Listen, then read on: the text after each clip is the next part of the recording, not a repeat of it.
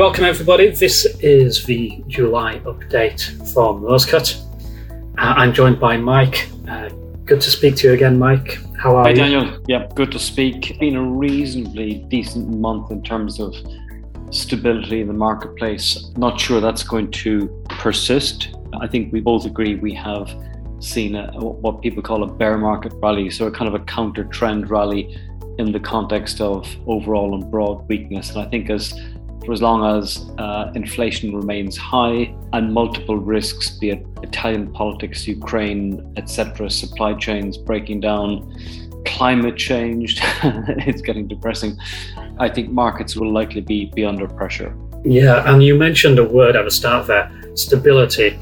We've mentioned before some of the uh, political instability in a, a, few emerging market countries, such as Sri Lanka, uh, but we're starting to see a few uh, uh signs of political instability in Europe itself. Not only do we have the changes in the UK, of course, with the new Prime Minister being elected, but there's a, a few things going on in Italy, for example. Uh, we were talking about this just before we started recording. Uh, how would you sum up what's going on right now? Yeah, so I think I think very broadly what's happening is that from a market point of view, the markets are beginning to test at the edges of first of all emerging markets and now Europe and they've been given the excuse by some of the political parties in Italy, Five Star, and uh, who are the, the populist kind of left to centre party, and then some of the parties in the right, who were in this coalition government with Mario Draghi, and who decided effectively to pull the rug from that coalition. I think for two two reasons. One is that as populists having entered government, they've seen their standing when the polls fall. And then the second one is that the, the far right party, Fratelli uh, uh, d'Italia, the, the Brotherhood of Italy, um, they've been on the rise and they are probably comparable to Marine Le Pen uh, and her party in France or Viktor Orban in Hungary. Um, and their, their, their manifesto is it's very anti-immigration, anti. It's actually more anti-globalist than anti-Europe um, and they are fomenting tension in Italy. So it now looks like we're going to have an election uh, at the end of September. I think a great disappointment that Mario Draghi has been effectively uh, ejected, given all his, his his accomplishments. So that means we will have volatility in European bond markets between now and at least the end of September. In that background, the ECB has just raised interest rates by 50 basis points to 0% which is somewhat odd given that inflation across Europe is averaging about 8%. And the ECB is in a difficult place because Europe is having a mixture of these inflationary pressures and recessionary pressures as well because of what's happening in, in Ukraine. So, uh, very complex outlook in Europe, um, which I think will, will actually um, complicate matters more broadly across markets and, and certainly for, for currency markets, for example. The euro has been really volatile recently. Yeah, and it is incredible just to think of how Europe has this inflation problem and we've only just got to zero percent interest rates. Yeah.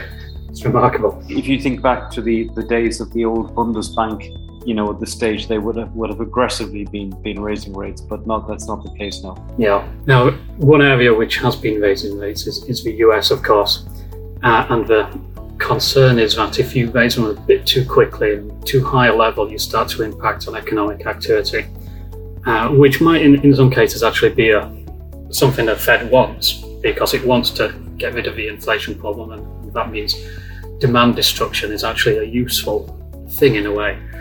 Uh, and we're seeing a few signs of uh, economic downturn emerging. So we we have the Atlanta Fed model uh, sorry, the GDP now model, uh, which tries to measure uh, economic activity close to real time. And that's been flashing warning signs for a couple of quarters now. Uh, and we had another manufacturing index from the uh, Philadelphia Federal Reserve come out yesterday, uh, which is quite negative.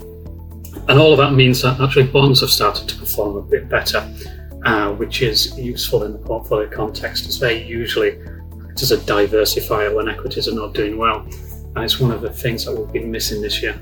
Uh, that sort of uh, buffer. For context, I mean, our positioning is quite conservative, I guess, which has been the right way to go. And I think what's happening in the markets is that the debate has shifted from inflation, even though inflation is still very much present towards recession, that's been effectively been good for government bonds, less good, obviously, for equities. Yeah, that's right. I mean, we're still in a, a longer term downtrend, which we've been in all this year. But as you mentioned earlier, we have a bit of a bear market rally at present, which is where you have this counter trend move uh, and markets go up a bit. And it's been helped by A, volumes over summer tend to be lower than usual, so you don't need as much money to move the market up. Uh, and B, the earnings season has been a bit mixed. So companies reporting their second quarter earnings. Uh, there's been a few misses, but uh, it's not been as bad as I think people were expecting. And we can see from the performance of what I refer to as some of the lower quality stocks, the more speculative ones. Uh, and I was just looking at Coinbase before I came on.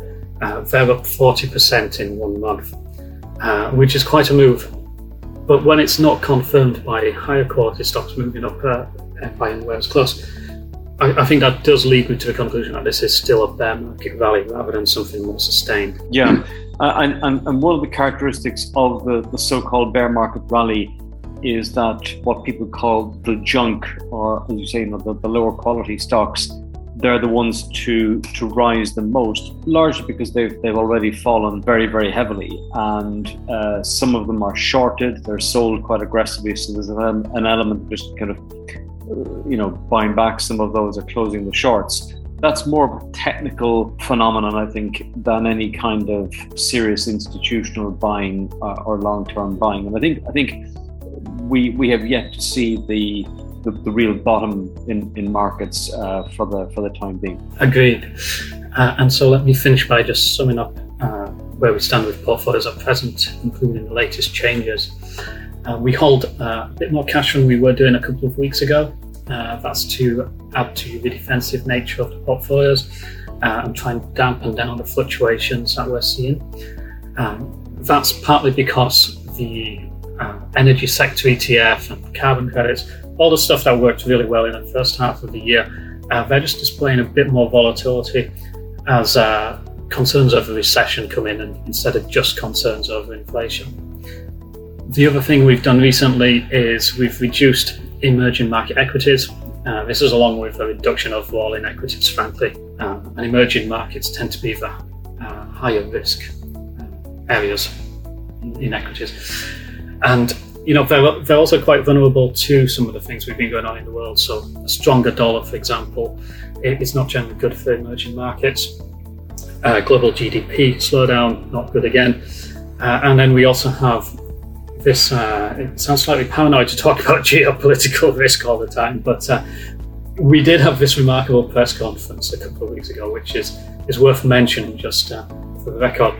And it was with the head of military intelligence for the UK and head of the FBI, uh, so that's a US agency.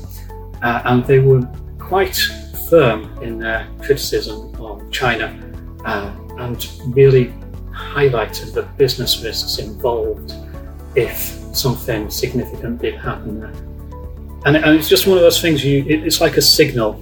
You just keep keep an eye on that sort of situation and remain mindful of the risks. As a final point, how I would interpret it is that it's a sign of a, of a, a more divided world. Um, mm. Between East and West. Obviously, the, the war in Ukraine has done a lot to further divide the world. That reads across to trade and investment. And there will be, you know, certain sectors now in Europe and the States that will uh, be very wary with, with trading with China um, so that's going to mark currency flows, it'll mark investment flows, um, and it'll mark the fortunes of different kinds of companies, and even companies that have got exposure to to Asia, for example.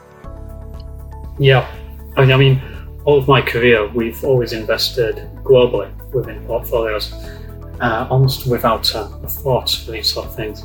Uh, and I suspect that is going to uh, change over the next few years. Exactly. Yeah. Yeah. And on that note, we shall we shall finish up. Yes, optimistic um, note to finish on. yeah. I mean, just as a reminder, uh, the portfolios remain uh, defensively positioned. Uh, we've not been subject to excessive volatility within uh, portfolio performance, uh, so we await a more attractive opportunity to uh, add risk back to equities. Mike, thank you for your time as ever. Thanks, Dan. Look forward Tune in to next month. next yeah. month.